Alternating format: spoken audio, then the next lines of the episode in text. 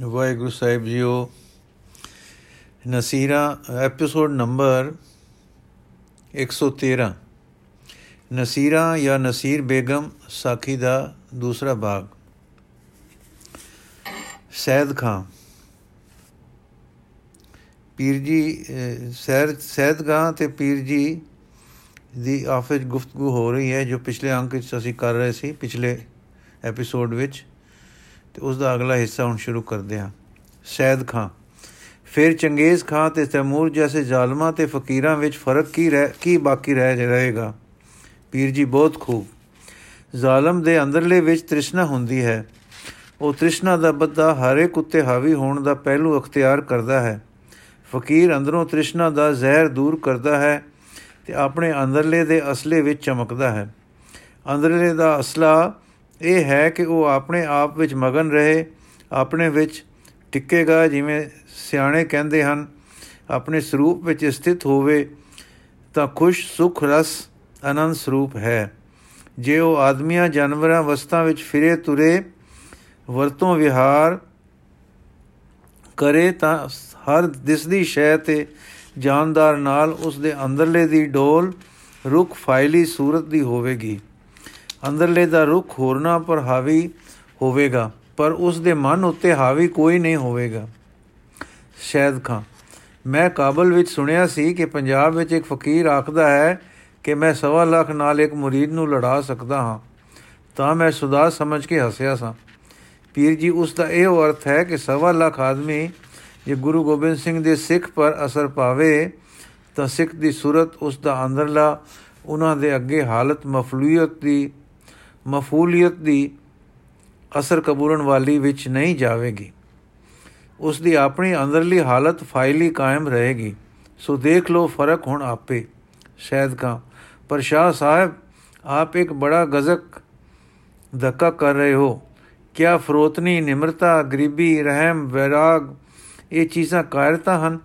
ਅੱਜ ਫਕੀਰ ਵਿੱਚ ਇਹਨਾਂ ਨੂੰ ਥਾਂ ਨਹੀਂ ਹੈ। ਜੇ ਦੀਨ ਵਿੱਚੋਂ ਇਹ ਦੂਰ ਹਨ, ਤਾਂ ਦੀਨ ਅਰ ਜਬਰ ਇੱਕੋ ਹੋ ਗਏ। ਪੀਰ ਜੀ, ਨਹੀਂ ਜਿਉ ਵਿਰਾਗ ਰਹਿਮ ਫਰੋਤਨੀ ਫਰਦੇ ਫਾਦੇ ਜ਼ਹਿਰ ਹਨ। ਅਰਥਾਤ ਮਨ ਵਿੱਚ ਵੜੇ ਜ਼ਹਿਰਾਂ ਦੇ ਅਸਰ ਨੂੰ ਕੱਟਣ ਵਾਲੇ दारू ਹਨ। ਫਕੀਰਾਂ, ਫਕੀਰੀ ਦੇ ਰੁਕਨ ਹਨ, ਪਰ ਲਾਇਕ ਵੈਦ ਦੇ ਹੱਥ ਵਿੱਚ। ਸ਼ਾਇਦ ਕਾ ਮੈਂ ਨਹੀਂ ਸਮਝਿਆ। ਪੀਰ ਜੀ, ਤ੍ਰਿਸ਼ਨਾ ਲੈ ਲਵਾਂ। ਆਪਣੇ ਆਪ ਨੂੰ ਅੱਗੇ ਕਰਕੇ ਦਾਵਾ ਜਮਾਉਣ ਦੀ ਲਾਲਸ ਇਹ ਇੱਕ ਦਸ਼ਾ ਹੈ ਜੋ ਹਰ ਮਨ ਤੇ ਹਾਵੀ ਹੈ। ਇਹ ਤ੍ਰਿਸ਼ਨਾ ਹੈ ਤੇ ਇੱਕ ਤਰ੍ਹਾਂ ਦਾ ਜ਼ਹਿਰ ਹੈ, ਜਿਸ ਨੇ ਸਾਡੇ ਅੰਦਰਲੇ ਦੇ ਅਸਲੀ ਨੂਰਾਨੀ ਚਿਹਰੇ ਨੂੰ ਛੁਪਾ ਰੱਖਿਆ ਹੈ। ਇਸ ਜ਼ਹਿਰ ਨੂੰ ਮਾਰਨ ਵਾਲਾ ਫਾਦ ਰਾਗ दारू ਵਿਰਾਗ ਹੈ। ਰਹਿਮ, ਦਇਆ, ਤਿਆਗ, ਨਿਮਰਤਾ ਸਾਰੇ ਵਿਰਾਗ ਵਿੱਚ ਮੈਂ ਸ਼ਾਮਲ ਮੈਂ ਸ਼ਾਮਲ ਸਮਝਦਾ ਹਾਂ। ਸੋ ਲਾਇਕ ਮੁਰਸ਼ਿਦ ਮੇਰੇ ਕਾਮਲ ਰੱਬ ਰੂਪ, ਮੁਰਸ਼ਿਦ ਤੇ ਰਸੂਲ ਗੁਰੂ ਗੋਬਿੰਦ ਸਿੰਘ ਨੇ ਇਹ ਦੱਸਿਆ ਕਿ ਵਿਰਾਗ दारू ਹੈ, ਜੋ ਤ੍ਰਿਸ਼ਨਾ ਦੀ ਬਿਖ ਨੂੰ ਕੱਟਦਾ ਹੈ। ਜਦ ਬਿਖ ਦੂਰ ਹੋ ਗਈ, ਫੇਰ ਚਿੱਤ ਦੀ ਅਵਸਥਾ ਅੰਦਰਲੇ ਦਾ ਕੁਦਰਤੀ ਸਰੂਪ ਕੀ ਹੋਊ? ਮੰਗਲਮ ਮੰਗਲ ਹੀ ਮੰਗਲ ਫਰਹਤ। ਵਿਰਾਗ ਧਰਮ ਦੀ ਮੰਜ਼ਲ ਨਹੀਂ, ਵਿਰਾਗ ਧਰਮ ਦਾ ਰਸਤਾ ਹੈ। ਧਰਮ ਹੈ ਅਨੰਤ ਨਾਲ ਰਾਗ। ਅਨੰਤ ਮੰਗਲ ਹੈ, ਉਸ ਮੰਗਲ ਨਾਲ ਰਾਗ ਕਰਕੇ ਮੰਗਲ ਰੂਪ ਹੋਈਦਾ ਹੈ। ਉਸ ਮੰਗਲ, ਉਹ ਮੰਗਲ ਜੋ ਤ੍ਰਿਸ਼ਨਾ ਰਹਿਤ ਹੈ। ਸ਼ਾਇਦ ਕਾ, ਫਿਰ ਗੁਰੂ ਜੀ ਨੂੰ ਜੋ ਤ੍ਰਿਸ਼ਨਾ ਰਹਿਤ ਮੰਗਲ ਵਿੱਚ ਹਨ, ਜੰਗ ਦੀ ਕੀ ਲੋੜ ਹੈ? ਪੀਰ ਜੀ, ਉਹਨਾਂ ਨੂੰ ਤਾਂ ਲੋੜ ਨਹੀਂ, ਪਰ ਜਗਤ ਨੂੰ ਲੋੜ ਹੈ। ਜਿਨ੍ਹਾਂ ਪਰ ਜ਼ੁਲਮ ਹੋ ਰਿਹਾ ਹੈ, ਉਹਨਾਂ ਨੂੰ ਲੋੜ ਹੈ। ਰੱਬ ਦੇ ਬਣੇ, ਰੱਬ ਦੇ ਬਣਾਏ ਬੰਦੇ ਜੋ ਨਿਰਭੈ, ਸੁਤੰਤਰ, ਬਿਨ ਇਨਸਾਨੀਅਤ ਦੇ ਕਮਾਲ ਵਿੱਚ ਚਾਹੀਦੇ ਹਨ ਉਹ ਤਲਵਾਰ ਦੇ ਜ਼ੋਰ ਬੁਜ਼ਦਿਲ ਕਾਇਰ ਨਿਮਾਣੇ ਬਣਾਏ ਜਾ ਰਹੇ ਹਨ। ਹਿੰਦ ਹੀ ਨਹੀਂ, ਸੂਫੀ ਤੇ ਹੋਰ ਮੁਸਲਮਾਨ ਫਕੀਰ ਵੀ ਮਾਰੇ ਜਾ ਰਹੇ ਹਨ। ਹਾਂ, ਹਿੰਦੂ ਹੀ ਨਹੀਂ, ਸੂਫੀ ਤੇ ਹੋਰ ਮੁਸਲਮਾਨ ਫਕੀਰ ਵੀ ਮਾਰੇ ਜਾ ਰਹੇ ਹਨ। ਹਾਂ ਅੱਲਾ ਦੀ ਕਾਇਨਾਤ ਨੂੰ ਤਬਾਹ ਕੀਤਾ ਜਾ ਰਿਹਾ ਹੈ। ਇਸ ਦੀ ਰੱਖਿਆ ਵਾਸਤੇ ਲੋੜ ਹੈ ਕਿ ਕੋਈ ਤ੍ਰਿਸ਼ਨਾ ਰਹਿਤ ਵੀਰ ਬਾਂਕਰਾ ਟਾਕਰਾ ਕਰੇ। ਜੇ ਅਈੜ ਵਿੱਚ ਬਗਿਆੜ ਆ ਵੜੇ ਤਾਂ ਅਯਾਲੀ ਦਾ ਕੀ ਧਰਮ ਹੈ? ਤੁਸੀਂ ਵਿਚਾਰ ਕਰ ਲਓ ਕਿ ਉਸ ਦੀ ਫਰੋਤਨੀ ਤੇ ਅਹਿੰਸਾ ਉਸ ਵੇਲੇ ਅਈੜ ਨੂੰ ਬਚਾ ਸਕੇਗੀ, ਕਿ ਅਯਾਲੀ ਅਹਿੰਸਾ ਦਾ ਪਜ ਬਣਾ ਕੇ ਅਯੜ ਦੀ ਰਖਵਾਲੀ ਕਰ ਸਕਦਾ ਹੈ ਤੇ ਕੀ ਰਾਖੀ ਕਰਨਾ ਉਸ ਦਾ ਧਰਮ ਨਹੀਂ? ਗੁਰੂ ਗੋਬਿੰਦ ਸਿੰਘ ਜੀ ਦਾ ਅਰਸ਼ ਆਦਰਸ਼ ਹੈ ਕਿ ਇਨ, ਇਨਸਾਨ ਉਹ ਹੈ ਜੋ ਤ੍ਰਿਸ਼ਨਾ ਦੇ ਜ਼ਹਿਰ ਤੋਂ ਪਾਕ ਹੋਵੇ, ਉਸ ਦੇ ਅੰਦਰਲੇ ਵਿੱਚ ਖੁਸ਼ੀ, ਉਮਾ ਤੇ ਸੁਤੰਤਰਤਾ ਹੋਵੇ ਜਗਤ ਨਾਲ ਪਿਆਰ ਹੋਵੇ, ਪਰ ਅੰਦਰੋਂ ਰੁੱਖ ਫਾਇਲੀ ਰੁੱਖ ਹੋਵੇ। ਨਾ ਤਾਂ ਉਹ ਕਾਇਰ ਨੂੰ ਅਤੇ ਨਾ ਹੀ ਜ਼ਾਲਮ ਸਫਾਕ ਨੂੰ ਇਨਸਾਨੀ ਆਦਰਸ਼ ਸਮਝਦੇ ਹਨ, ਕਿਉਂਕਿ ਕਾਇਰ ਵਿੱਚ ਇਨਸਾਨੀ ਮਦ ਤੇ ਮਰਦਉ ਪੁਣੇ ਦਾ ਮਦ ਨਹੀਂ ਹੈ। ਉਸ ਦੇ ਅੰਦਰ ਉਸ ਦਾ ਅਸਲੀ ਰੂਪ ਉਮਾ ਤੇ ਸੁਤੰਤਰਤਾ ਵਾਲਾ ਜ਼ਾਇਲ ਹੈ। ਜ਼ਾਇਲ ਤੇ ਤਬਾ ਜਾਂ ਗੁਮ ਹੋ ਦਬਾ ਦਬਾ ਹੇਠ ਹੋ ਰਿਹਾ ਹੈ। ਅਰਥਾਤ ਕਾਇਰ ਆਪਣੇ ਆਪ ਨੂੰ ਉਸ ਆਦਰਸ਼ ਤੋਂ ਗਿਰਾ ਰਿਹਾ ਹੈ, ਜਿਸ ਪਰ ਅੱਲਾ ਨੇ ਉਸ ਨੂੰ ਬਣਾਇਆ ਸੀ। ਤੇ ਜ਼ਾਲਮ ਦੁਆਰਿਆਂ, ਜ਼ਾਲਮ ਦੂਸਰਿਆਂ ਨੂੰ ਉਸ ਆਦਰਸ਼ ਤੋਂ ਗਿਰਾ ਰਿਹਾ ਹੈ, ਜਿਸ ਪਰ ਅੱਲਾ ਨੇ ਬੰਦਾ ਸਾਜਿਆ ਸੀ। ਉਹ ਬਣੀ ਉਹ ਬਣੀ ਨੌ ਇਨਸਾਨ ਆਦਮੀ ਜ਼ਾਤ ਨੂੰ ਧੱਕੇ ਤੇ ਜ਼ੁਲਮ ਨਾਲ ਗਿਰਾ ਕੇ ਨਿਤਾਣੇ ਜਾਨਵਰ ਬਣਾ ਰਿਹਾ ਹੈ। ਮੇਰਾ ਮਤਲਬ ਹੈ ਇਨਸਾਨ ਨੂੰ ਖੁਦਾ ਨੇ ਇਸ ਧਰਤੀ ਮੈਂ ਤੇਰੀ ਸਿਕਦਾਰੀ ਸਰਦਾਰ ਬਣਾਇਆ ਹੈ। ਕਾਇਰ ਉਸ ਦਸ਼ਾ ਨੂੰ ਆਪਣੇ ਆਪ ਆਪਣੇ ਵਿੱਚੋਂ ਤਬਾਹ ਕਰ ਰਿਹਾ ਹੈ ਤੇ ਜ਼ਾਲਮ ਉਸ ਨੂੰ ਦੂਜਿਆਂ ਵਿੱਚੋਂ ਧੱਕੇ ਨਾਲ ਤਬਾਹ ਕਰ ਰਿਹਾ ਹੈ। ਦੋਵੇਂ ਅੱਲਾ ਦੇ ਆਦਰਸ਼ ਨੂੰ ਗਿਰਾ ਰਹੇ ਹਨ। ਕਾਇਰ ਖੁਦਗੁਸ਼ੀ ਆਤਮਘਾਤ ਕਰ ਰਿਹਾ ਹੈ। ਜ਼ਾਲਮ ਦੂਸਰਿਆਂ ਦਾ ਖੂਨ ਘਾਤ ਕਰ ਰਿਹਾ ਹੈ। ਗੁਰੂ ਗੋਬਿੰਦ ਸਿੰਘ ਜੀ ਦਾ ਆਦਰਸ਼ ਇਹ ਹੈ ਕਿ ਇਨਸਾਨ ਇਨਸਾਨ ਦੇ ਮਰਦ ਹੋਵੇ, ਇਨਸਾਨ ਤੇ ਮਰਦ ਹੋਵੇ ਨਾ ਤਾਂ ਆਪਣੇ ਆਪ ਨੂੰ ਤਬਾਹ ਕਰੇ, ਨਾ ਦੂਸਰੇ ਨੂੰ ਤਬਾਹ ਕਰੇ। ਉਹਨਾਂ ਦਾ ਆਦਰਸ਼ ਇਹ ਹੈ ਕਿ ਜਿਸ ਕਿਸਮ ਦੇ ਜ਼ਾਲਮ ਤੇ ਜ਼ਬਰਦਸਤ ਔਰੰਗਜ਼ੇਬ ਨੇ ਆਪਣੇ ਸਿਪਾਹੀ ਬਣਾਏ ਹਨ, ਐਸੇ ਸਵਾ ਲੱਖ ਸਿਪਾਹੀ ਪਰ ਇੱਕ ਇਨਸਾਨ ਐਸਾ ਹੋਵੇ ਜੋ ਇਕੱਲਾ ਭਾਰੂ ਹੋਵੇ। ਐਸਾ ਤਾਕਤਵਰ, ਸੁਤੰਤਰ, ਖੁਸ਼ ਤੇ ਹਾਲਤ ਫਾਇਲੀ ਨੂੰ ਅੰਦਰ ਕਾਇਮ ਰੱਖਣ ਵਾਲਾ ਇਨਸਾਨ ਮੈਂ ਤਿਆਰ ਕਰਾਂ ਤੇ ਉਹ ਇਨਸਾਨ ਦੂਸਰੇ ਇਨਸਾਨਾਂ ਨੂੰ ਆਪਣੇ ਵਰਗਾ ਬਣਾਉਣ ਵਿੱਚ ਕੋਸ਼ਿਸ਼ ਕਰੇ। ਜ਼ੋਰ ਜ਼ੁਲਮ ਕਰਕੇ ਹੋਰਨਾਂ ਨੂੰ ਕਮਜ਼ੋਰ ਤੇ ਗੁੰਮਰਾਹ ਗੁਆਚਿਆ ਹੋਇਆ ਨਾ ਕਰੇ। ਇਸ ਵੇਲੇ ਉਹ ਇੱਕ ਪਾਸੇ ਕਾਇਰ ਹੋ ਚੁੱਕੀ ਪਰਜਾ ਨੂੰ ਉੱਚਾ ਕਰ ਰਹੇ ਹਨ, ਦੂਜੇ ਪਾਸੇ ਦਰਿੰਦਾ ਹੋ ਚੁੱਕੇ ਜ਼ਾਲਮਾਂ ਨੂੰ ਹੇਠਾਂ ਲਿਆ ਰਹੇ ਹਨ। ਹੁਣ ਆਪ ਸੋਚ ਲਵੋ ਕਿ ਉਹਨਾਂ ਦਾ ਆਦਰਸ਼ ਆਪ ਦੀ ਸਮਝ ਵਿੱਚ ਆ ਗਿਆ ਹੈ। ਸ਼ਾਇਦ ਖਾਂ, ਹਾਂ, ਸ਼ਖਸ ਰਫਾ ਹੋ ਗਏ ਹਨ, ਪਰ ਅੰਦਰ ਵਾਪਰਿਆ ਨਹੀਂ। ਪੀਰ ਜੀ, ਅੰਦਰ ਵਾਪਰੇਗਾ, ਜਿਸ ਦਿਨ ਦਰਸ਼ਨ ਹੋਣਗੇ। ਹਾਲੇ ਇਹ ਦੱਸੋ ਕਿ ਕਿਆ ਮੈਂ ਇਸ ਬਰਤਰੀ ਇਨਸਾਨ ਉੱਚੇ ਤੇ ਉੱਚੇ ਤੋਂ ਉੱਚੇ ਮਰਦ ਗੁਰੂ ਗੋਬਿੰਦ ਸਿੰਘ ਜੀ ਤਕਲੀਦ ਪੈਰਵੀ ਵਿੱਚ ਗਲਤੀ ਪਰ ਹਾਂ ਅਰ ਕੀ ਮੇਰੇ ਨਿੰਦਕ ਦਰੁਸਤੀ ਪਰ ਹਨ? ਸ਼ਾਇਦ ਕਾ ਤੁਸੀਂ ਦਰੁਸਤੀ ਪਰ ਹੋ, ਨਿੰਦਕ ਗਲਤੀ ਪਰ ਹਨ, ਪਰ ਇਹ ਹਾਲਤ ਅੰਦਰਲੇ ਦੀ ਐਸੀ ਸਖਰੂਪ ਅਰ ਫਾਇਲੀ ਰੁਖ ਵਾਲੀ ਪ੍ਰਾਪਤ ਕਿਕੂ ਹੋਵੇ? ਪੀਰ ਜੀ, ਮੈਂ 10 10 ਜੋ ਆਇਆ ਹਾਂ। ਕਿ ਸਾਡੇ ਅੰਦਰਲੇ ਦਾ ਉੱਚੇ ਤੋਂ ਉੱਚਾ ਅੰਤ ਮੰਗਲ ਆਨੰਦ ਹੈ। ਇਹ ਮੰਗਲ ਰੂਪ ਤੇ ਮੰਗਲ ਰਹੇਗਾ। ਪਰ ਤ੍ਰਿਸ਼ਨਾ ਨਾਲ ਅਸਾਂ ਇਸ ਵਿੱਚ ਭੈ ਭਰਮ, ਈਰਖਾ ਲਾਲਚ ਪਾ ਕੇ ਇਸ ਨੂੰ ਜਾਂ ਨਿਤਾਣੇ ਜਾਂ ਜ਼ਾਲਮ ਬਣਾ ਰੱਖਿਆ ਹੈ। ਦੋਹਾਂ ਦਾ दारू ਵਿਰਾਗ ਹੈ। ਵਿਰਾਗ ਨਾਲ ਜ਼ਾਲਮ ਦੇ ਅੰਦਰੋਂ ਜ਼ੁਲਮ ਦੀ ਤ੍ਰਿਸ਼ਨਾ ਹਟਦੀ ਹੈ ਤੇ ਵਿਰਾਗ ਨਾਲ ਨਿਤਾਣੇ ਦੇ ਅੰਦਰੋਂ ਸਰੀਰ ਨਾਲ ਮੋਹ ਟੁੱਟਦਾ ਹੈ। ਉਸ ਦਾ ਭੈ ਦੂਰ ਹੁੰਦਾ ਹੈ ਤੇ ਨਿਰਵੈਤਾ ਆਉਂਦੀ ਹੈ। ਵਹਿਮ ਦੂਰ ਹੁੰਦਾ ਹੈ, ਭਰਮ ਕਟਿੰਦਾ ਹੈ। ਸ਼ਾਇਦ ਕਾ ਫਿਰ ਹੰਕਾਰ ਨਹੀਂ ਰਹਿੰਦਾ। ਜੋ ਹੰਕਾਰ ਨਹੀਂ ਰਹਿੰਦਾ, ਤਾਂ ਆਦਮੀ ਅੰਦਰੋਂ ਉੱਚਾ ਕਿਕੂ ਰਹਿੰਦਾ ਹੈ। ਪੀਰ ਜੀ, ਇੱਕ ਹੰਕਾਰ ਹੈ, ਇੱਕ ਕੁਚਿਆਣ ਹੈ। ਜੋ ਸੱਚਮੁੱਚ ਅੰਦਰੋਂ ਸੁਦਰੁਸਤ ਨਹੀਂ ਹੋ ਗਿਆ ਤੇ ਸਮਝਦਾ ਹੈ, ਮੈਂ ਉੱਚਾ ਹਾਂ, ਉਹ ਹੰਕਾਰੀ ਹੈ। ਪਰ ਜੋ ਵਿਰਾਗ ਕਰਕੇ ਸਾਫ਼ ਹੋ ਗਿਆ ਤੇ ਨਾਮ ਜਪ ਕੇ ਇਕਾਗਰ ਹੋ ਗਿਆ ਉਹ ਸੱਚੀ ਮੁੱਚੀ ਆਪਣੇ ਅੰਦਰਲੇ ਵਿੱਚ ਕਿਸੇ ਉਚਿਆਣ ਤੇ ਅਪੜ ਗਿਆ ਹੈ। ਉਸ ਨੂੰ ਜੋ ਆਪਣੇ ਅੰਦਰਲੇ ਦਾ ਅੰਦਰ ਉੱਚਾਪਨ ਦਿਸਦਾ ਹੈ ਤੇ ਹੋਰ ਹਰ ਦਿਸ ਦੇ ਨਾਲ ਉਸ ਦੇ ਅੰਦਰਲੇ ਦਾ ਰੁਖ ਫਾਇਲੀ ਹੋ ਗਿਆ ਹੈ, ਇਹ ਹੰਕਾਰ ਨਹੀਂ। ਇਹ ਇਨਸਾਨੀਅਤ, ਹਾਂ, ਇਨਸਾਨ ਦੀ ਸਭ ਤੋਂ ਉੱਚੀ ਹਾਲਤ ਹੈ। ਜਿਸ ਅੰਦਰਲੇ ਦੇ ਰੰਗ ਨੂੰ ਜਾਂ ਜਾਂ ਹਾਲਤ ਨੂੰ ਗੁਰੂ ਗੋਬਿੰਦ ਸਿੰਘ ਜੀ ਚੜ੍ਹਦੀਆਂ ਕਲਾ ਆਖਦੇ ਹਨ, ਇਹ ਚੜ੍ਹਦੀਆਂ ਕਲਾ ਅੰਦਰਲੇ ਦੀ ਸੁੱਚੀ ਉਚਿਆਣ ਹੈ। ਇਹ ਹੰਕਾਰ ਜਾਂ ਹਉਮੈ ਨਹੀਂ ਹੈ।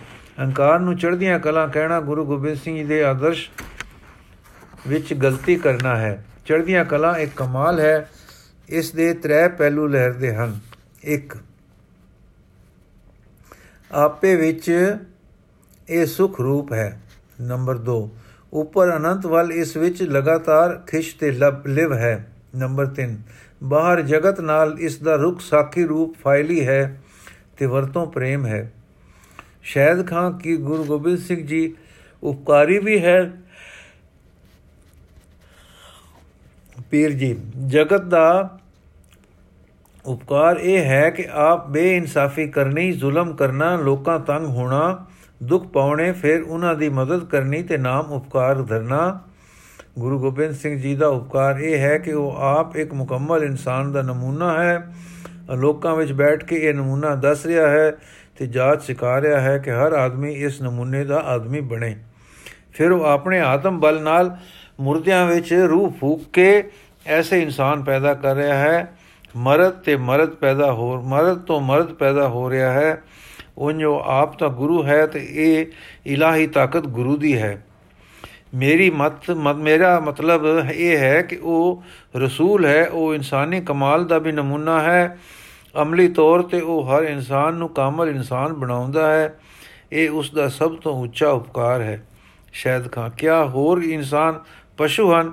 ਪੀਰ ਜੀ, ਜੋ ਦੂਸਰਿਆਂ ਪਰ ਭੈ ਪਾ ਕੇ ਉਹਨਾਂ ਦੇ ਆਤਮਾ ਨੂੰ ਕਮਜ਼ੋਰ ਕਰਦੇ ਹਨ, ਉਹ ਇਨਸਾਨ ਨਹੀਂ ਹਨ।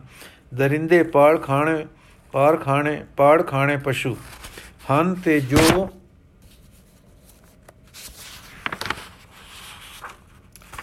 ਆਪ ਭੈ ਖਾ ਕੇ ਡਰਦੇ, ਕਾਇਰ ਹੁੰਦੇ, ਨਿਗਰਦੇ ਜਾਂਦੇ ਹਨ, ਉਹ ਬੇਡਾਂ ਬੱਕਰੀਆਂ ਵਾਂਗੂ ਬਲਹੀਨ ਪਸ਼ੂ ਹਨ। ਇਸ ਕਰਕੇ ਸਤਿਗੁਰੂ ਨੇ ਇਹ ਆਦਰਸ਼ ਦੱਸਿਆ ਹੈ, ਭੈ ਕਾਹੂ ਕੋ ਦੇਤ ਨੈ ਨੈ ਭੈ ਮਾਨਤ ਆਨ। ਅਰਥਾਤ ਨਾ ਤਾਂ ਡਰ ਏਕੇ ਦੂਜੇ ਇਨਸਾਨ ਤੋਂ, ਨੂੰ ਇਨਸਾਨੀਅਤ ਤੋਂ ਗਿਰਾਉਂਦਾ ਹੈ। ਦਾ ਕਿਸੇ ਦਾ ਡਰ ਮੰਨ ਕੇ ਆਪੇ ਨੂੰ ਗਿਰਾਨ ਦੇ, ਗਿਰਨ ਦੇ ਰਸਤੇ ਪਾਉਂਦਾ ਹੈ। ਸ਼ਾਇਦ ਖਾਂ। ਪਰ ਜਦ ਗੁਰੂ ਗੋਬਿੰਦ ਸਿੰਘ ਜੀ ਜੰਗ ਕਰਦੇ ਹਨ ਤਾਂ ਦੂਸਰਿਆਂ ਪਰ ਭੈ ਨਹੀਂ ਪਾਉਂਦੇ। ਫਿਰ ਜੀ ਇੱਥੇ ਹੀ ਤਾਂ ਉਹਨਾਂ ਦੀ ਸੁੰਦਰਤਾ ਹੈ। ਉਹ ਭੈ ਮਾਰਿਆ ਪਰ ਭੈ ਨਹੀਂ ਭੈ ਮਾਰਿਆ ਪਰ ਭੈ ਨਹੀਂ ਪਾਉਂਦੇ। ਉਹ ਜ਼ਾਲਮਾਂ ਪਰ ਭੈ ਪਾਏ ਕੇ ਉਹਨਾਂ ਦਾ ਜ਼ੁਲਮ ਜ਼ੁਲਮ ਤੋੜਦੇ ਹਨ ਕਿ ਉਹ ਦੂਸਰਿਆਂ ਨੂੰ ਭੈ ਨਾ ਦੇਣ ਤੇ ਭੈ ਮਾਰਿਆਂ ਨੂੰ ਆਖਦੇ ਹਨ, ਡਰੋ ਨਾ, ਮੈਂ ਸਵਾ ਲੱਖ ਸੰਗ ਇੱਕ ਲੜਾਉ, ਤਬੇ ਗੋਬਿੰਦ ਸਿੰਘ ਨਾਮ ਕਹਾਉ। ਉਹਨਾਂ ਦਾ ਮਨਸ਼ਾ ਇਹ ਹੈ ਕਿ ਜਿਕੂ ਹਰ ਬੂਟਾ ਜਦ ਆਪਣੇ ਕਮਾਲ ਨੂੰ ਪਹੁੰਚਦਾ ਹੈ ਤਾਂ ਖਿੜਦਾ ਹੈ। ਤਿਵੇਂ ਹਰ ਇਨਸਾਨ ਜੋ ਕਮਾਲ ਤੇ ਹੈ, ਉਹ ਖੇੜੇ ਵਿੱਚ ਚਾਹੀਦਾ ਹੈ। ਉਹ ਐਸਾ ਇੱਕ ਇਨਸਾਨ ਲੱਖਾਂ ਕਾਇਰਾਂ ਤੋਂ ਕੀਮਤੀ ਸਮਝਦੇ ਹਨ। ਇਸ ਜਿਉਂਦੇ ਬੂਟੇ ਦੀ ਮੁਰਦੇ ਬੂਟੇ ਖਾਦ ਬਣਦੇ ਹਨ। ਪਰ ਗੁਰੂ ਜੀ ਇਹ ਨਹੀਂ ਚਾਹੁੰਦੇ ਕਿ ਇਸ ਕਿਸਮ ਦਾ ਕਾਮਲ ਇਨਸਾਨ ਜਗਤ ਤੇ ਰਹੇ ਹੀ ਨਾ। ਜਾਂ ਇੱਕੋ ਹੋਵੇ ਜਾਂ ਉਹ ਜ਼ਾਲਮ ਬਣ ਜਾਵੇ, ਉਹਨਾਂ ਦਾ ਆਦਰਸ਼ ਇਹ ਹੈ ਕਿ ਇਹ ਇਨਸਾਨ ਹਰ ਇੱਕ ਵਿੱਚ ਜਿੰਦ ਕਣੀ ਫੂਕਣ ਵਾਲਾ ਹੋਵੇ, ਅਰਥਾਤ ਉਹ ਇਹ ਕਾਮਲ ਦਾ ਨਮੂਨਾ ਬਣਾ ਕੇ ਫਿਰ ਇਸ ਦਾ ਵਾਦਾ ਲੋਚਦੇ ਹਨ ਕਿ ਸਭ ਕੋਈ ਇਸ ਕਮਾਲ ਦੇ ਅਪੜੇ ਸਭ ਕੋਈ ਇਸ ਕਮਾਲ ਤੇ ਅਪੜੇ ਇਸ ਕਰਕੇ ਕਾਇਰਾਂ ਨੂੰ ਨਿਰਭੈ ਕਰਦੇ ਹਨ ਭੈਦਾਇਕਾਂ ਨੂੰ ਪਹਿਲਾਂ ਉਪਦੇਸ਼ ਨਾਲ, ਪਿਆਰ ਨਾਲ ਸਮਝ ਸਮਝਾਉਂਦੇ ਹਨ। ਜੇ ਲੋੜ ਪਵੇ ਤਾਂ ਤਲਵਾਰ ਨਾਲ ਵੀ ਦਰੁਸਤ ਕਰਦੇ ਹਨ ਕਿ ਉਹ ਦੂਜਿਆਂ ਨੂੰ ਭੈ ਨਾ ਦੇਣ। ਤਾਂ ਕਿ ਕਾਮਲ ਨਮੂਨੇ ਦਾ ਇਨਸਾਨ ਪੈਦਾ ਹੋਣ ਤੇ ਵਧਣ ਦਾ ਅਵਸਰ ਬਣੇ। ਭੈ ਕਾਹੂ ਕੋ ਦੇਤ ਨੇ ਨੈ ਭੈ ਮਾਨਤ ਆਨ। ਸ਼ਾਇਦ ਖਾਂ। ਤੁਸੀਂ ਕਈ ਵੇਰ ਗੱਲਾਂ ਵਿੱਚ ਨਾਮ ਦਾ ਜ਼ਿਕਰ ਕੀਤਾ ਹੈ। ਇਹ ਕੀ ਗੱਲ ਹੈ? ਪੀਰ ਜੀ। ਜਿਸ ਤਰ੍ਹਾਂ ਕਾਇਰ ਭੈ ਗ੍ਰਸੇ ਅਤੇ ਜ਼ਾਲਮ ਭੈ ਦੇਣ ਹਾਰੇ ਅਰਥਾਤ ਤ੍ਰਿਸ਼ਨਾਲੂ ਮਨ ਦੇ ਤ੍ਰਿਸ਼ਨਾਲੂ ਮਨ ਨੂੰ ਮੈਂ ਦੱਸਿਆ ਸੀ ਕਿ ਅਬੇ ਅਬੇ ਪਦ ਤੇ ਲੈ ਜਾਣ ਵਾਸਤੇ ਵਿਰਾਗ दारू ਹੈ, ਜੋ ਤ੍ਰਿਸ਼ਨਾ ਦੀ ਮੈਲ ਕੱਟ ਦਿੰਦਾ ਹੈ। ਇਸੇ ਤਰ੍ਹਾਂ ਨਾਮ ਸਾਫ਼ ਹੋਏ ਮਨ ਨੂੰ ਹਰ ਪਲ ਵਿੱਚ ਫਾਇਲੀ ਹਾਲਤ ਵਿੱਚ ਰੱਖਣ ਦਾ ਯਤਨ ਹੈ। ਇਹ ਇਨਸਾਨ ਨੂੰ ਕਮਾਲ ਵਿੱਚ ਲੈ ਜਾਂਦਾ ਤੇ ਨਮੂਨੇ ਦਾ ਇਨਸਾਨ ਅਭੈ ਪਦ ਤੇ ਸਥਿਤ ਆਦਮੀ ਬਣਾਉਂਦਾ ਹੈ। ਨਾਮ ਅੰਦਰਲੇ ਦੀ ਅਨੰਤ ਨਾਲ ਲਿਵ ਹੈ। ਸ਼ੈਦ ਖਾਂ, ਸਮਝਦਾ ਹਾਂ ਪਰ ਵਾਪਰਦਾ ਨਹੀਂ। ਪੀਰ ਜੀ, ਅੰਦਰ ਵਾਪਰੇਗਾ, ਜਿਸ ਦਿਨ ਦਰਸ਼ਨ ਹੋਣਗੇ। ਅਜੇ ਤੁਹਾਡਾ ਅੰਦਰਲਾ ਸੁੱਤਾ ਪਿਆ ਹੈ। ਮਨ ਸੋਇਆ ਮਾਇਆ ਬਿਸਮਾਦ। ਇਹ, ਇਸ ਮਾਇਆ ਬਿਸਮਾਦ ਪਰ ਰੱਬੀ ਵਿਸਮਾਦ ਝਲਕਾ ਮਾਰੇਗਾ ਜੀ ਕੋ ਸਵੇਰੇ ਨਸੀਰਾਂ ਪਰ ਰੱਬੀ ਵਿਸਮਾਦ ਨੇ ਝਲਕਾ ਮਾਰਿਆ ਹੈ, ਉਸੇ ਵੇਲੇ ਦੀ ਉਸ ਦੀ ਸੂਰਤ ਜਾਗ ਉੱਠੀ ਹੈ। ਹੁਣ ਉਹ ਨਾਮ ਨਾਲ ਅੰਦਰਲੇ ਦੇ ਕਮਾਲ ਤੇ ਅਪੜੇਗੀ। ਦੇਖੋ ਜਾਗਦੇ ਸਾਰ ਪੁੱਤਰਾਂ ਦੇ ਵਿਯੋਗ ਦਾ ਦੁੱਖ ਦੂਰ ਹੋ ਗਿਆ ਹੈ। ਇਹ ਹੈ ਕਲਗੀਆਂ ਵਾਲੇ ਦਾ ਕਮਾਲ, ਜੋ ਉਹ ਇਨਸਾਨਾਂ ਵਿੱਚ ਪਾ ਰਹੇ ਹਨ।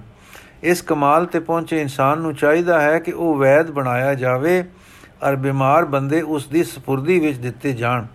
ਇਹ ਇਨਸਾਨ ਹੈ ਕਿ ਜਿਸ ਦੇ ਸਪੁਰਦ ਬੱਚੇ ਕੀਤੇ ਜਾਣ ਕਿ ਉਹਨਾਂ ਨੂੰ ਸਿੱਖਿਆ ਦੇ ਕੇ ਤੇ ਰੂਹ ਫੂਕ ਕੇ ਕਾਮਲ ਬੰਦੇ ਬਣਾਵੇ। ਇਹ ਇਨਸਾਨ ਹੈ ਕਿ ਇਨਸਾਫ ਦੀ ਕੁਰਸੀ ਤੇ ਬੈਠੇ ਬਾਇਆ ਜਾਵੇ ਕਿ ਉਹ ਪਸ਼ੂ ਬ੍ਰਿਤੀ ਵਾਲੇ ਇਨਸਾਨਾਂ ਵਿੱਚ ਇੱਕ ਤੋਲ ਕਾਇਮ ਰੱਖੇ।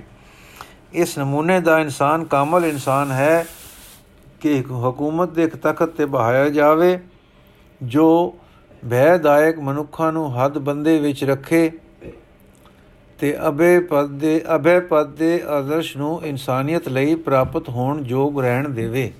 ਹਾਂਜੀ ਇਹ ਇਨਸਾਨ ਹੈ ਜੋ ਧਰਮ ਦੀ ਵਾਗ ਤੋਰ ਵਾਗ ਤੋਰ ਹੱਥ ਦੇਣ ਦੇ ਲਾਇਕ ਹੈ।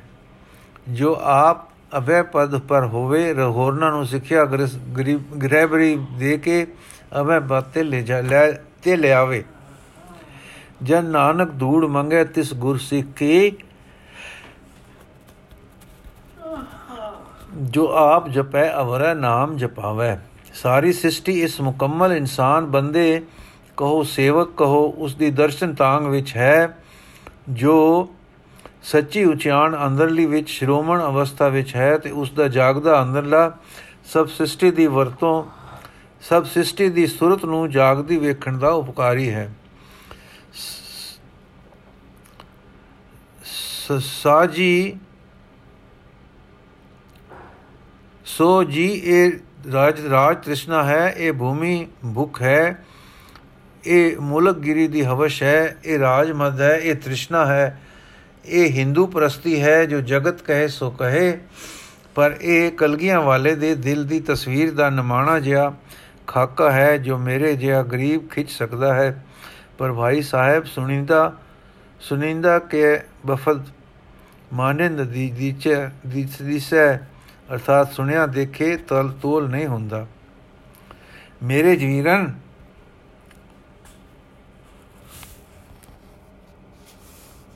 ਮੇਰੇ ਵੀਰਨ, ਮੈਂ ਅੱਜ ਕੀ ਦੇਖ ਰਹੀ ਹਾਂ? ਬਹਿਣ ਸਦਕੇ ਪਿਆਰੇ ਵੀਰਨ, ਅਬਾਗ ਬਹਿਣ ਅੱਜ ਕੀ ਦੇਖ ਰਹੀ ਹੈ? ਮੈਂ ਗੋਲੀ ਮੇਰੇ ਵੀਰਨ, ਮੇਰੀਆਂ ਬਨੂਰ ਅੱਖਾਂ ਅੱਜ ਕੀ ਤੱਕ ਰਹੀਆਂ ਹਨ? ਮੇਰੇ ਵੀਰਨ ਇੱਕ ਸਬਜੇ ਘੋੜੇ ਪਰ ਸਵਾਰ ਹਨ। ਰਾਨ ਪਟੜੀ ਕੈਸੀ ਜੰਮੀ ਹੈ? ਬਹਿਣ ਸਦਕੜੇ, ਮੈਂ ਪਾਸ ਹੁੰਦੀ ਤਾਂ ਹਿੰਦੂ ਬਹਿਣ ਵਾਂਗੂ ਵੀਰਨ ਦੀ ਆਰਤੀ ਉਤਾਰਦੀ। ਵੀਰ ਜੰਗ ਵਿੱਚ ਖੜਾ ਹੈ ਢਾਲ ਮੋਢੇ ਕੈਸੀ ਫਬ ਰਹੀ ਹੈ? ਤੀਰਾਂ ਦਾ ਡੱਬਾ ਕੈਸੇ, ਤੀਰਾਂ ਦਾ ਬੱਥਾ ਕੈਸੇ ਲਟਕ ਰਿਹਾ ਹੈ? ਤਲਵਾਰ ਲੱਕ ਤੇ ਲੱਕ ਹੈ, ਹੱਥ ਨੇਜਾ ਨਹੀਂ। ਪਰ ਸ਼ੂਕ ਦੀ ਸੁਕਾਰ ਦੀ ਬੰਦੂਕ ਹੈ। ਵੀਰ ਨੇ ਘੋੜਾ ਖੜਾ ਕੀਤਾ ਹੈ। ਕੋਸਾ, ਕੈਸਾ ਬੇਦਮ ਘੋੜਾ ਹੈ। ਕੈਸਾ ਬੇਦਮ ਖੜਾ ਹੈ, ਮਾਨੋ ਘੋੜਾ ਪੱਥਰ ਦਾ ਹੈ। ਵੀਰਨ ਵੱਲ ਤੱਕੇ, ਤੱਕੋ ਸ਼ਾ ਵਟ ਕੇ ਸਾ ਵਟ ਕੇ ਸ਼ਿਸ਼ਤ ਬੱਦੀ ਹੈ। ਵੇ ਵੀਰਨ, ਠਹਿਰ ਜਾ, ਮੈਂ ਗੋਲੀ ਨਾ ਠਹਿਰ, ਮੈਂ ਗੋਲੀ ਠਹਿਰ ਜਾ। ਬੰਦੂਕ ਦਾ ਖੋੜਾ ਨਾ ਦਬਾਈ ਵੀਰ ਵੇ, ਇਹ ਗੋਲੀ ਤੇਰੇ ਕਾਲਜੇ ਵਿੱਚ ਵਜਣੀ ਹੈ। ਪਰ ਹਾਏ ਵੀਰਨ, ਤੂੰ, ਹਾਏ ਵੀਰਨ ਨੂੰ ਪਤਾ ਨਹੀਂ ਤੇ ਮੈਂ ਘਰ ਬੈਠੀ ਹਾਂ, ਵੀਰਨ ਮੇਰੀ ਆਵਾਜ਼ ਨਹੀਂ ਸੁਣਦਾ। ਅੱਛਾ, ਕੀ ਹੋਇਆ? ਮੈਂ ਕਿਹੜੀ ਕਾਇਰ ਹਾਂ? ਦੋ ਸ਼ਹੀਦਾਂ ਦੀ ਮਾਂ ਹਾਂ, ਇੱਕ ਸ਼ਹੀਦ ਦੀ ਭੈਣ ਹਾਂ, ਇੱਕ ਜਿਉਂਦੇ ਸ਼ਹੀਦ ਦੀ ਟਹਿਲਣ ਹਾਂ। ਖੜੋ ਖੜੋ ਖਾਂ ਵੀਰਾ, ਮੈਂ ਆਈ। ਐ ਮੈਂ ਹਿਲਾ ਦਿੱਤਾ ਘੋੜੇ ਬੰਦੂਕ ਦੇ ਘੋੜੇ ਤੋਂ ਹੱਥ ਹਿਲਾ ਦਿੱਤਾ। ਗੋਲੀ ਤਾਂ ਨਿਕਲ ਗਈ, ਪਰ ਨਿਸ਼ਾਨਾ ਉੱਗ ਗਿਆ। ਖਫਾ ਨਾ ਹੋ ਮੇਰੇ ਵੀਰਨ, ਮੈਂ ਬੜਾ ਉਪਕਾਰ ਕੀਤਾ ਹੈ। ਇਹ ਨਿਸ਼ਾਨਾ ਜੋ ਤੈਂ ਫੁੰਡਣਾ ਸੀ, ਤੇਰਾ ਆਪਣਾ ਆਪ ਸੀ। ਲੈ ਵੀਰਨ ਜੀਓ, ਭੈਣ ਆਪਣੀ। ਲੋ ਲੋ, ਲੈ ਵੀਰਨ ਜੀਓ, ਭੈਣ ਚੱਲੀ ਜੇ। ਖਫਾ ਹੋ ਕੇ ਨਾ ਨਾ ਤੱਕੋ, ਹੱਸ ਪਾਓ, ਹੱਸੋ ਤਾਂ। ਫਿਰ ਨਿੱਕੀ ਜਿਹੀ ਗੁਸਤਾਖ ਭੈਣ ਤੁਰ ਜਾਵੇ। ਨਾ ਮੁਸਕਰਾ ਦਿਓ, ਨਾ ਭੈਣ ਦਾ ਪਿਆਰ ਤੱਕੋ, ਨਾ ਵੀਰਨ ਹੋ ਹੱਸ ਪਾਓ, ਭੈਣ ਠਰ ਗਈ, ਲੈ ਵੀਰਾ, ਵਾਹਿਗੁਰੂ ਚਿਤ ਆਵੇ, ਭੈਣ ਵੱਲੋਂ ਵਿਦੈ ਅਲਵਿਦੈ ਇੱਕ ਇੱਕ ਚਿੱਠੀ ਹੈ ਜੋ ਸ਼ਾਇਦ ਖਾਨੇ ਦੀ ਰਾਤ ਵੇਲੇ ਤਾਰਿਆਂ ਨਾਲ ਛਟਕੀ ਪਰ ਹਨੇਰੀ ਰਾਤ ਵਿੱਚ ਪੜ ਰਹੇ ਹਨ। ਮੈਦਾਨ ਜੰਗ ਵਿੱਚ ਪਲੰਗ ਤੇ ਲੇਟੇ ਹੋਏ ਖੇਮੇ ਦੇ ਬਾਹਰ ਪਏ ਹਨ। ਦਾਸ ਦੀਵਾ ਲਈ ਖੜਾ ਹੈ ਤੇ ਕਸਦ, ਕਾਸਦ ਕੁਛ ਵਿਤ ਤੇ ਜਵਾਬ ਉਡੀਕ ਰਿਹਾ ਹੈ। ਸ਼ਾਇਦ ਖਾਂ ਜੀ ਨੇ ਚਿੱਠੀ ਪੜ੍ਹੀ ਤਰਬਕ ਉੱਠੇ, ਚਿੱਠੀ ਨੇ ਕਿਸੇ ਅੰਦਰਲੇ ਸੋਮੇ ਨੂੰ ਹਿਲਾ ਦਿੱਤਾ। ਨੈਣਾ ਤੋਂ ਹੰਝੂ ਵਗ ਵਗ ਟੁਰੇ। ਸਰੀਰ ਕੰਬ ਉਠਿਆ, ਤਰੇਲੀ ਪੈ ਗਈ ਲੂ ਕੰਡਿਆ ਗਏ, ਲੂ ਕੰਡਿਆ ਗਏ। ਅੰਦਰਲਾ ਕਿਸੇ ਅੰਦਰਲੇ ਡੂੰਗ ਵਿੱਚ ਲੈ ਗਿਆ। ਵਾਹ ਅਣ ਦਿਸਦੇ ਹਸ, ਹਿਸ ਅਣ ਦਿਸਦੇ ਹਿਸ, ਇਸ ਜਗਤ ਵਿੱਚ, ਇਸ ਜਗਤ ਦੇ ਅਣ ਦਿਸਦੇ ਹਿਸ ਇਸ ਜਗਤ ਦੇ, ਤੇਰੀਆਂ ਡੁੰਗਾਈਆਂ ਅਸਗਾ ਹਨ। ਸ਼ਾਇਦ ਖਾਂ ਜੀ ਉੱਠੇ, ਕਾਗਜ਼ ਲਿਆ, ਕਲਮ ਪਕੜੀ, ਕਲਮ ਦਾ ਸੀਨਾ ਕਿਲਕਿਆ, ਸਿਆਹੀ ਦੇ ਹੰਝੂ ਭਰ ਲਿਆਈ ਤੇ ਕਾਗਜ਼ ਦੇ ਤਖਤੇ ਤੇ ਬਹਿ ਕੇ ਮੋਤੀ ਪਰੋਤੀ ਉਸ। ਪਿਆਰੀ ਭੈਣੀ, ਭੈਣ ਦਾ ਸਾਖ ਮੁਤਬਰਕ, ਖਿਤੇ ਪੰਜਾਬ ਦੀ ਖਾਸ ਖਸੂਸੀਅਤ ਭੈਣ ਵੀਰਨ ਦਾ ਪਿਆਰ ਸਦਕੇ ਹਮਸ਼ੀਰਾ, ਮੇਰੇ ਦੁੱਧ ਦੀ ਸਾਂਝਣ, ਤੇਰੇ ਪਿਆਰ ਦੇ ਸਦਕੇ ਜ਼ਿੰਦਗੀ ਬਖਸ਼ ਭੈਣ ਤੇਰੀ ਰਮਜ਼ ਨਵਾ ਪਹੁੰਚੀ ਤੇ ਪਛਾਣੀ ਮੈਂ ਘਾਇਲ ਹੋਇਆ ਪਿਆ ਹਾਂ, ਬਿਸਮਿਲ ਤੜਪ ਰਿਹਾ ਹਾਂ, ਤੂੰ ਮੇਰਾ ਨਿਸ਼ਾਨਾ ਉਕਾਇਆ, ਮੈਂ ਆਪ ਨਿਸ਼ਾਨਾ ਹੋ ਚੁੱਕਾ ਹਾਂ, ਜਾਂ ਜਿਵੇਂ ਨਿਸ਼ਾਨਾ ਉਕਾਇਆ ਹੀ ਤਿਵੇਂ ਹੁਣ ਮੈਨੂੰ ਉਸ ਤੀਰੰਦਾਜ਼ ਦੀ ਸਿਸਤ ਹੇਠਾਂ ਲਿਆ ਤੇ ਸਿਫਾਰਿਸ਼ ਕਰ, ਬਿਸਮਿਲ ਨੂੰ ਮੌਤ ਦੇ ਘਾਟ ਉਤਾਰੇ। ਦਰੇਗਾ ਦਰਦ ਕੇ ਦਰ ਕੇ ਦਰ ਜੁਸਤੂਜ਼ੂਏ ਗੰਜ ਹਜ਼ੂਰ। ਬਸੇ ਸ਼ੁਦਮ ਬਗਦਾਏ, ਬਖੋ ਕਰ, ਮੈਂ ਨਸ਼ੁਦ ਮੇਰੀ ਅੰਮੀ ਜਾਈ, ਮੇਰੇ ਸਾਂਝੇ ਦੁੱਖ, ਦੁੱਧ ਦੀਆਂ ਅੰਮ੍ਰਿਤ ਧਾਰਾਂ ਦੀ, ਸਾਂਝਣ ਮੇਰੇ ਦੁੱਖ ਸੁੱਖ ਦੀ। ਹਮਦਰਦ ਭੈਣ, ਮੇਰੀ ਪ੍ਰੇਮ ਪੀੜਾ ਦੀ ਦਰਦ ਵੰਡਾਉ ਬਣ ਗਈ। ਬਸ ਹੁਣ ਕਾਗਜ਼, ਕਾਰਜ ਰਾਸ ਹੈ ਕਹੋ ਦਾਤੇ ਨੂੰ ਹੁਣ ਮੈਂ ਖੁੱਲ ਤੋਂ ਘਬਰਾ ਗਿਆ ਹਾਂ। ਆਪਣੇ ਜਾਲ ਵਿੱਚ ਮੈਨੂੰ ਫਸਾਵੇ, ਕਿਵੇਂ ਆਪਣੇ ਪਿੰਜਰੇ ਵਿੱਚ ਪਾ ਲਵੇ, ਕਿਸੇ ਅਸੀਰੀ ਵਿੱਚ ਮੁਬਤਲਾ ਕਰੇ ਜਾਂ ਤੀਰ ਦਾ ਨਿਸ਼ਾਨਾ ਕਰਕੇ ਮੇਰਾ ਸ਼ਿਕਾਰ ਕਰੇ। ਮੈਂ ਸੁਤੰਤਰਤਾ ਦੇ ਜੀਵਨ ਤੋਂ ਆਵਾਜ਼ਾਰ ਹਾਂ। ਚੰਗੀ ਭੈਣੀ, ਦੁਆ ਕਰ, ਸਿਫਾਰਿਸ਼ ਕਰ। ਆਵੇ ਸੁਭਾਗ ਦਿਨ ਕਿ ਮੈਂ ਹੋਵਾਂ ਕੈਦ। ਪਿੰਜਰੇ ਤੇਰੇ, ਪਿੰਜਰਾ ਤੂੰ ਨਿਜ ਹੱਥ ਫੜੇ। ਚਾਈ ਫਿਰੇ ਤੂੰ ਕੈਦੀ ਆਪਣਾ, ਕੈਦੀ ਖੁਸ਼ ਹੋ ਹੱਸੇ। ਖਿੜੇ ਵਾ ਵਾ ਕੈਦ ਸੁਭਾਗੀ ਸਈਓ, ਮਿਲੀ ਹਜੂਰੀ ਕੈਦ ਪਿਆ, ਸਭ ਫਿਕਰਾਨੇ ਪਏ ਸਿਆਦ ਨੂੰ। ਬਾਕੀ ਦੀ ਸਾਖੀ ਅਸੀਂ ਕੱਲ ਪੜਾਂਗੇ ਜੀ। ਵਾਹਿਗੁਰੂ ਜੀ ਕਾ ਖਾਲਸਾ, ਵਾਹਿਗੁਰੂ ਜੀ ਕੀ ਫਤਿਹ।